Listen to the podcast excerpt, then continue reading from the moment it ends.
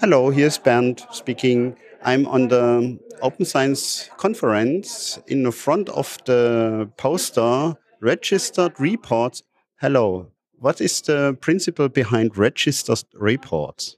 Yeah, hi, I'm Roland from the uh, ZPID, the Leibniz Institute for Psychology Information. And uh, we're trying to implement this registered reports in psychology concept um, to help scientists publish uh, the results just according to scientific criteria and not uh, things like originality or if you have a null result, you can't publish it and so on. So, um, what ZPID envisions um, is that you, before you con conduct your study, go ahead and pre-register your study design. You take just scientific considerations to create a study design, write that down according to a template, um, which recommends different points which you should address in your study design. And then deposit that safely with a trusted third party, which keeps your pre registration idea under lock and cover in an embargo period. Then you collect your data and in the end, write your article. And then you can compare later the final article to the pre-registration and see if there are deviations between them. And this ensures that in your article, you address all the points from your pre-registration and vice versa. So you don't forget anything to, to write anything in your article, which you um, proposed in your study design. And on the other hand, that enables a whole um, pre-registration workflow, which allows a journal to accept your study before you have conducted it. So you're creating the study design, pre-register it, and then this pre-registration gets reviewed by the journal reviewers. They don't know the results of your study, but they just know the design and can say, yeah, this design is great, or give you some recommendations to change it on a scientific basis. And then in the end, you get a in principle, in principle acceptance. And this in principle acceptance uh, ensures you that you will be able to publish the final result with the data you collected in this journal. Even if it is a top journal, it enables you to publish, for example, a null result. And um, we hope that that helps authors and journals alike um, to publish just based on quality criteria, not, for example, on originality of the research results, because that might give us a skewed idea of what happens in psychology.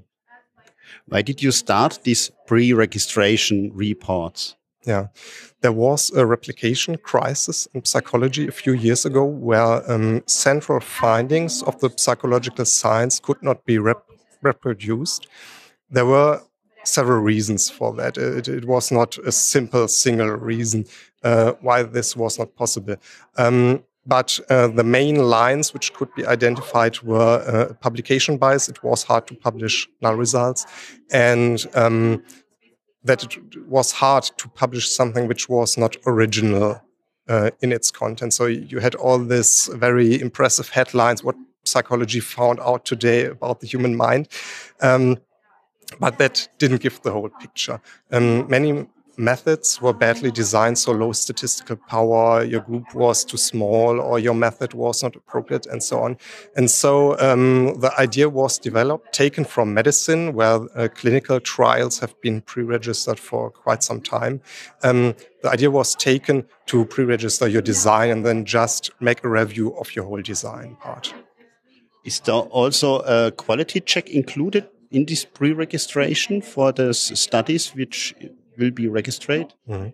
That is uh, what the journal editors decide. So you create your pre-registration and send it to a journal. You pick a journal from the list of journals who offer this format, and then your uh, pre-registration goes through a review, a standard review as you know it from each standard article. Um, and in the end, you don't get an acceptance with the paper, but this in principle, or sometimes called stage one acceptance, stage two acceptance, then would be the final article. You get this stage one acceptance, and uh, you only get it when the review is positive, and there might be some iterative loops to uh, increase the quality. Yeah. Is this system limited to psychology or could we expand it also to other disciplines? Mm -hmm.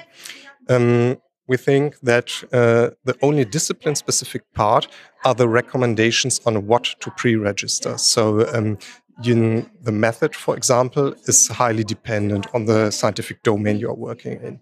Your sampling might be different. For example, there might be no sampling at all in mathematics, while in psychology, this is a very hot topic. Um, so that is really dependent on the scientific domain. And uh, we advise everyone to just work with the scientists and the professional, professional associations to get a picture of what makes sense for your domain. But the workflow behind that and the software used to implement this workflow is more or less the same for each domain. Thank you for the information about your poster. Thank you. Great.